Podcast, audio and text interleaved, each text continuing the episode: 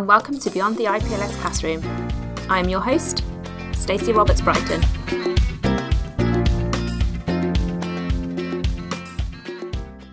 In this episode, we talk to Sarah White about how best to prepare your students for what may be their first experience of examinations and how to prepare them for examination conditions, considering the amount of online learning that students have gone through over the last two years. Sarah will provide guidance on how best to engage with and support your students, but also how parents can support in the periods leading up to examinations. This is the first of two episodes dedicated to preparing your students for examinations at iPrimary. We met Sarah during season one of Behind the IPLS Classroom, where we discussed how to teach online effectively and the hybrid classroom. Sarah is an educational consultant specialising in teacher professional development and assessment. She was a primary class teacher for nearly 30 years holding many SLT roles and a head teacher in international schools. Following the completion of her MA in Education, Management and Leadership, Sarah now supports curriculum development and writes and delivers professional development in the UK and internationally. Cool. So thank you for joining me, Sarah. Um, it's been a while since we last did one of these episodes, so thank you for joining me um, today. So we're going to look at and talk through kind of how to get students ready for iPrimary assessments. Brilliant, yeah, important. yes, yes, it is. so, after many months of virtual and hybrid learning, teachers and students are finally getting back into the classroom, and examinations and assessments are also returning to uh, pre pandemic settings. So, how has the pandemic disrupted the preparation of examinations and or assessments in schools? Well, yes, it's it's an interesting year, isn't it? We're actually mm-hmm. going back and facing exams after for well, a lot of schools, you know, a couple of years um, yeah. not doing exams. So I've been asked this lots of times during the pandemic, especially you know by those teachers who've had those prolonged periods of teaching online, because they're always keen to know what other schools um, are doing about assessing their students. You know, many of us sort of tried or asked about, you know, administering assessment um, when the children are at home and they've been online. Um, but how can you do that without checking, you know, children cheating or additional parent support? And to be honest, you know what, you really can't. Mm-hmm. So therefore, as you say, for many of our students, they haven't had a formal summative assessment, really, particularly an external assessment, since before the pandemic. So that's been a very long time, particularly in our uh, young primary children's lifespan, you know, whatever their age. So yeah, while working online, many schools have still managed to assess. They haven't been using um, summative assessment, the test. They've been using more um, sort of formal assessment strategies. Mm-hmm. Um, and teachers have been really objective focused. To be honest, it's been great what's been happening online that I've seen. They've been uh, focused on the teaching objective, making their own judgments about how well a student has understood a concept before moving on. And they've developed great strategies for doing this. And of course, you know, it's what we do face to face as well, and it's what we should be doing throughout um, our lessons.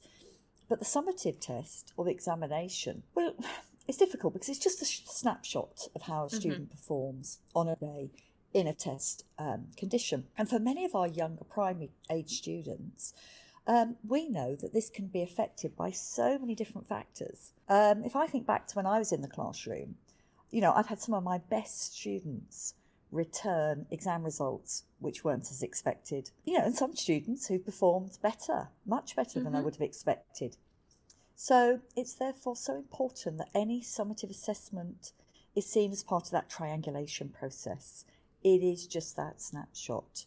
We need to build a complete picture of a student's ability with what we, the teacher, knows that they can do by what we've seen in class or what we've seen online, through what we formatively assessed, and have the evidence of that learning in their books, you know, in the work that they produce. Mm-hmm. Uh, you know, I mean, personally, I remain to be convinced that summative test is really evidence of learning because it can be affected by so many factors, which is why it's so important to have that bigger picture of what our students can do. But you're right, many of us are returning to face to face classroom teaching and therefore summative testing, and many of our students will be uh, joining us in our May June series yeah. um, as well. So we had our October series, but uh, we, I think we'll have a lot more joining us in our June series yep. uh, of exams. Um, and again, you know, again, if children are ill or there are issues with COVID, we have got our um, October series as well now, and that's staying that we'll have it twice a year. so yeah, I think you know we need to think about how we're really going to get these children prepared for these exams. Yeah, I mean, on a good day, I hated sitting tests anyway. So if I was feeling pretty uh, good about myself and having to sit a test exam, you just, you just, yeah, you just don't know what what is going to come out at the end of it.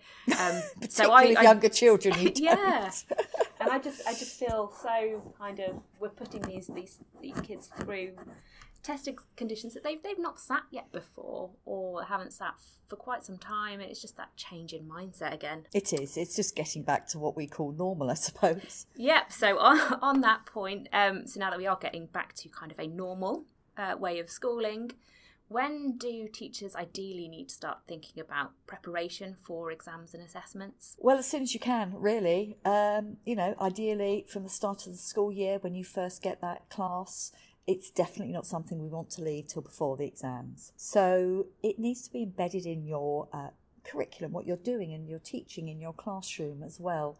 So just don't leave it until what lots of teachers do. They leave it till the spring period. Mm-hmm. Um, and it, to be honest, it's a little bit late because it's not going to be effective. And actually, what you're doing is adding to building up that exam stress. And I think that's the, one of the biggest issues we have to work on as well. It's, I don't know um, whether or not our listeners do, but many schools baseline their students when they return to school. And I think a lot of schools did that post pandemic. So, wherever yeah. you are in terms of getting your children back into the class, uh, teachers used form, um, summative assessment for baselining. So, what if you're not familiar with that what it means is that let's say i've got a year three class and i have them in beginning of my school year let's say that's september i give them the year two end of year exam. Now, they mm-hmm. may well have done that year two end of uh, year exam in year two, but I give it to them again because we know after a long holiday or time out of school there's going to be a bit of fallback, but it provides me with a baseline. And it's important rather than actually thinking about what the children can and can't do, but for me as a teacher, thinking about actually what I need to focus on in terms of planning the learning for that class moving forward as well as knowing the gaps that individual children will have. So, in terms of summative assessment, I'd start right at the beginning, first couple of days in at the beginning of a school year with a baseline test, and then I would embed some summative assessment as a work through the year as mm-hmm. well. I think it's just really, really important uh, to do that and not leave it until, well, as lots of schools do this time of the year, and suddenly they up the ante in their testing. And yes. all that really does is put too much pressure on the children um, as well. Yeah, it just adds to that kind of anxiety, nervousness of sitting in an, an, exam condition. I need to do very well. I need to, I need to sit an exam in a few months' time. Um, yeah, it was. Yeah, I can, I can, I can imagine students at the moment are just feeling a little bit, a little bit stressed, a little bit nervous, a little bit anxious. Um, for yeah, absolutely. Reasons. And when we think back to our schooling, we don't think back. Like, I don't think any child or any adult you talk to looks back favourably or doing exams, do they? Definitely not. I purposely try to avoid sitting any kind of test anymore, um, just because of the stress and the anxiety you used to feel. So, Absolutely, yeah. I, I, know I vowed that when I uh, finished my degree, with that I would never sit an exam again. Yes. yep, indeed. Um, so we've spoken about when is best. How? So let's move on to how. How can teachers start to prepare their students for examinations? Oh gosh, well, if only I had a magic wand for this one. Mm-hmm. Um, some students do seem to take doing tests in their stride, whilst others get so stressed about it. And mm-hmm. I think mm-hmm. it's awful to see young children stressed. You know, their schooling shouldn't be about tests and being stressed, it should be about fun and learning and enjoying it. So we've got to think about that um, as we embed sort of doing these uh, tests. So um, you know, often it can be because the school puts too much emphasis on the test data rather than seeing it as just data that they should be using to inform the teaching mm-hmm. um, rather than judging their pupils. Um, it can all be because the test data is reported to parents. And then the parents focus on the results too much. And that's about yeah. educating our parents as well. You know, for the children, it's tough because they know that when you're doing a test, you are judging their academic ability. Mm-hmm. And we wouldn't like that. That's why we don't like it because we don't, nobody likes that process of being judged. It's a stressful process. Um, you know, so I mean, we were talking there about the last tests or exams we took and how we felt. Um, and I think if our listeners sort of reflect back on that, it's tough and it's because your ability is being judged and levelled and compared possibly to others. So I think what we need to do is try and take this stress out of doing tests in schools and those particularly sort of what are regarded as higher stakes external exams. Mm-hmm. And this can start really low down the school with our really, really younger students by integrating testing into the teaching. What I like to do is they remove that word testing. Yeah. So, um, I, although I'm going to refer to it as a test, I don't like to use it and I wouldn't use it yeah. with younger children. So, with very young children, teachers can help children during the test. So, it's a bit like giving them a normal piece of work. Mm-hmm. Um, but they're actually going to use it to evaluate what they can do as opposed to test what they can do. Um, so they give them that help, and where they've given them help um, on the paper, they just put an S on the test paper next to the question they had to have some support with from the teacher or the TA. And I think that helps really young children just sort of feel that it's not such high stakes. Um, also, personally, for very young children, I certainly wouldn't be reporting any test data to parents. I'd let mm-hmm. the parents know what the children had done well um, and had succeeded in achieving independently and where they needed that extra support and what their next steps to improve are. And we really encourage that approach uh, to summative assessment in the iPrimary um, uh, exact test papers that we have online because then we've got those boxes at the end of the tests uh, where teachers can feed back to students, but of course it's also to parents. Yep. There's a little place there for the mark. I'd leave that blank. But I would focus on filling in the boxes, telling the students and the parents what the child's done well and what their next steps is, what they would need to do to actually do better in that paper. Mm-hmm. As well. And I think that's sending a strong message to parents that what we value is not a number, it's actually the learning that's taken place and actually what the child's going to do next to improve. So then, sort of slowly, as children move through the school, testing can become a bit more formal. Um, however, I think the big one is if you do need to move your desks so that children can sit on their own, be aware of the impact of that physical change in your classroom. It can really disturb and upset some children. So, if your class isn't set up with single desks, then I would set my class up with single desks just for some ordinary lessons so that children just get used to that setup and they don't first come into a classroom seeing separate desks where they, can't sit next to their friends or class colleagues. They just have some lessons like that so they begin to get used to it as well. Yeah, and then I suppose we've got to get the children, students really familiar with the tests.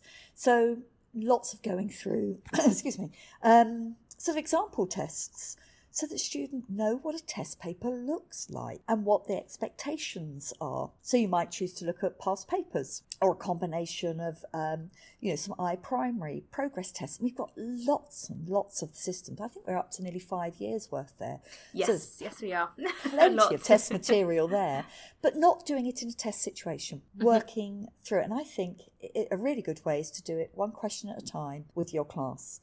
Set them up in test situations, they could be sitting at a desk on their own with single seats. Put the question on your interactive whiteboard at the front. You don't even have to give them an exam paper. Read it to them or get them to read it and then get them to answer it. Um, and it's a step by step approach to tackling the paper. And it's all part of training your students how to cope with that whole paper on their own. So then, as we go through each question, we might draw their attention to things like key instructions, such as circle, underline, choose, explain, discuss, show. And I often get students to highlight these instructions, for instance, in green with a highlighter or underline them, especially if there's a number. For example, if it says, give two reasons why, big circle or highlight that too and make sure that they write number one and number two when mm-hmm. they do their answers because so many students make these small mistakes, but they're sort of throwing away uh, the marks and they're not really then showing what they can do. So then I go through the questions and get the students to focus on things like key vocabulary and we talk about what is this question really asking us to do. And then I don't use timing. I would give them plenty of time to answer the question. Um, and then, if they're about to do an independent test, I might begin to limit that time. And but I would teach them about timing. So I'd have a countdown timer on the board, so they can see how long they have for a question. So even when we're working one by one, I'd say, okay, I'm going to give you five minutes for this question. Right, you've had three minutes. Have you made a start? Have you begun to answer it? And really begin to train them as well in that timing, being very generous about timing to start with, and remembering that our younger children don't really have a concept of time. It's something we have to train them in yep. as well. I think easing students into kind of the testing exam conditions. So yeah, I should say taking it what question by question, time management. Um, it's something that we have to learn. We don't just know it when we go into an, an exam condition. So let's take uh, most young our most youngest students. So those at primary level will be maybe taking assessments at the end of year six, key two, age 11. These students won't really have experienced much examination assessment conditions for pretty much two years. So, what do we specifically need to think about when preparing this particular age group? Yeah, as I say, you know, let's not forget that, that they are really young. And mm-hmm. these children have had highly disrupted um, learning.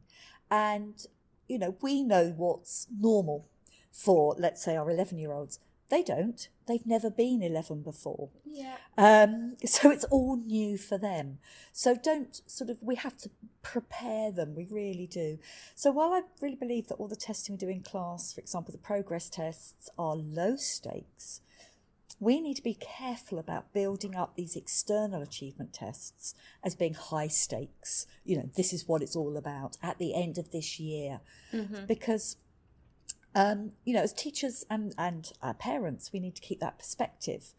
Year six, 11 year olds, even if your students are slightly older, or I know some of our centres, they're slightly younger, mm-hmm. they are young and they're going to be doing a lot more tests in their life, and they will mature academically. You know, between grade um, grade six and grade nine, um, when we do our external tests, there's a massive maturement that goes on with the children.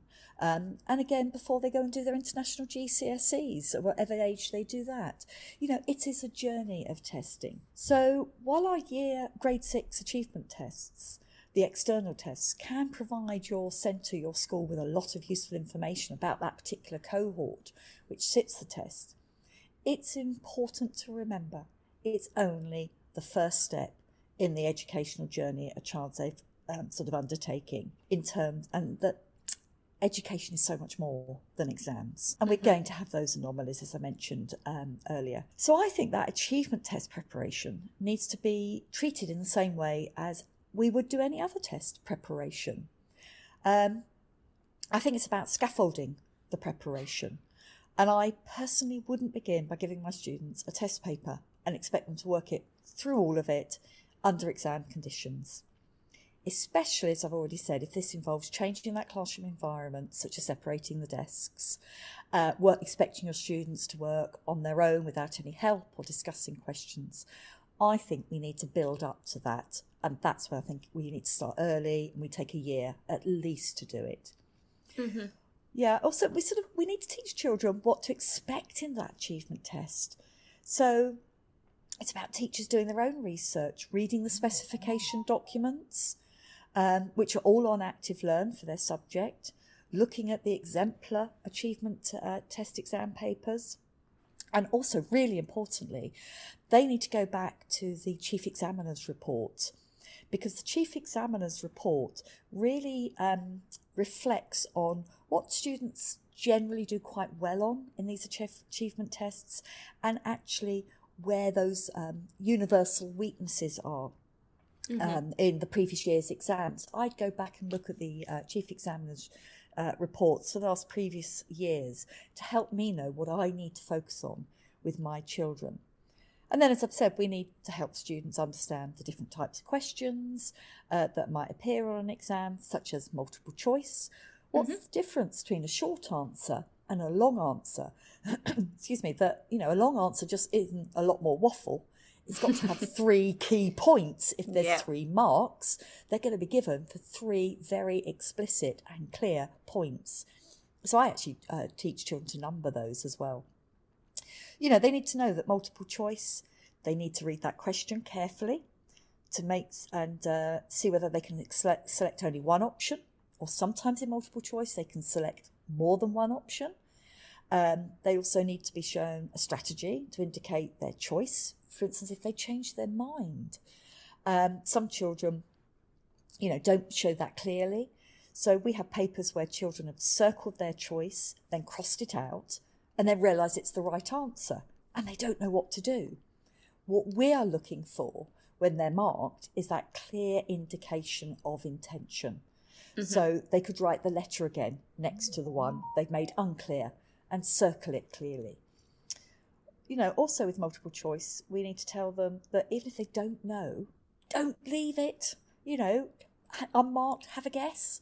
You've probably mm-hmm. got about a one in four chance of getting it right. So, you know, there's really no harm in doing that in the test situation. Um, I think it's really important to just be very encouraging and make sure your children, students have a go. You know, some children won't attempt an answer if they don't, you know, they're not sure they're going to get it right. Um, whereas actually, if they try, they may just pick up a few extra marks. Um, talking about marks, you know, they, they should really look at that mark scheme. Usually it's next to, at the end of the question in brackets, it might mm-hmm. be in mm-hmm. a column, depending on the test they're doing. See how many marks are available, particularly on those longer answer questions. Um, and we need to teach our children, okay, if it's a three mark question, what does that look like? How do I write a three mark answer? And it is that you need discrete, separate points for each of those marks as well. So, yeah, and then, you know, this things for subject specific um, achievement tests to consider. So, uh, a problem we see that we come across in maths papers is where students only write the answer in the box and they've been told to show they're working and they don't. Mm-hmm. And I can't yep. stress how important it is for students to show they're working because they can be given marks for this. Um, and also, you know, we see students who rub out their aunts, they're working. I've never worked out why they do that.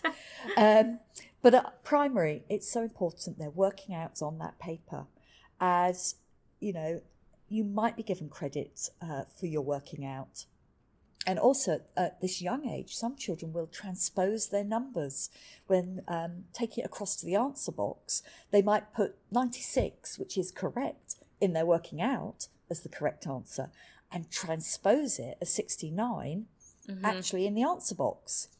Well, we don't just mark the answer boxes.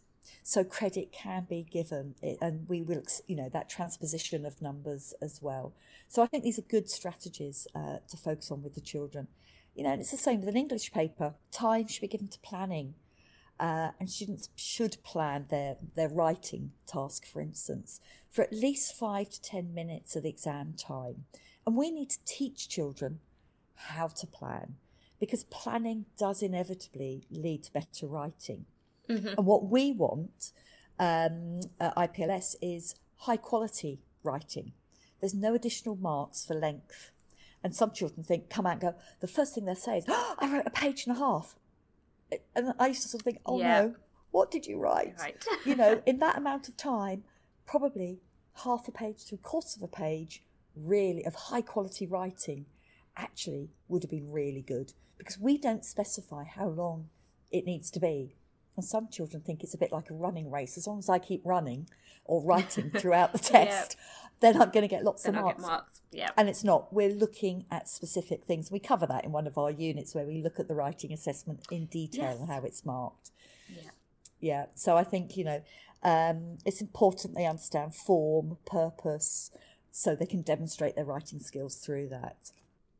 For more information, please watch out for next week's episode, which will be part two. You can also find more support and information on IPLS assessments by visiting the IPLS teacher guides available to you in the IPLS curriculum. So, take a journey with me and let's go beyond the IPLS classroom.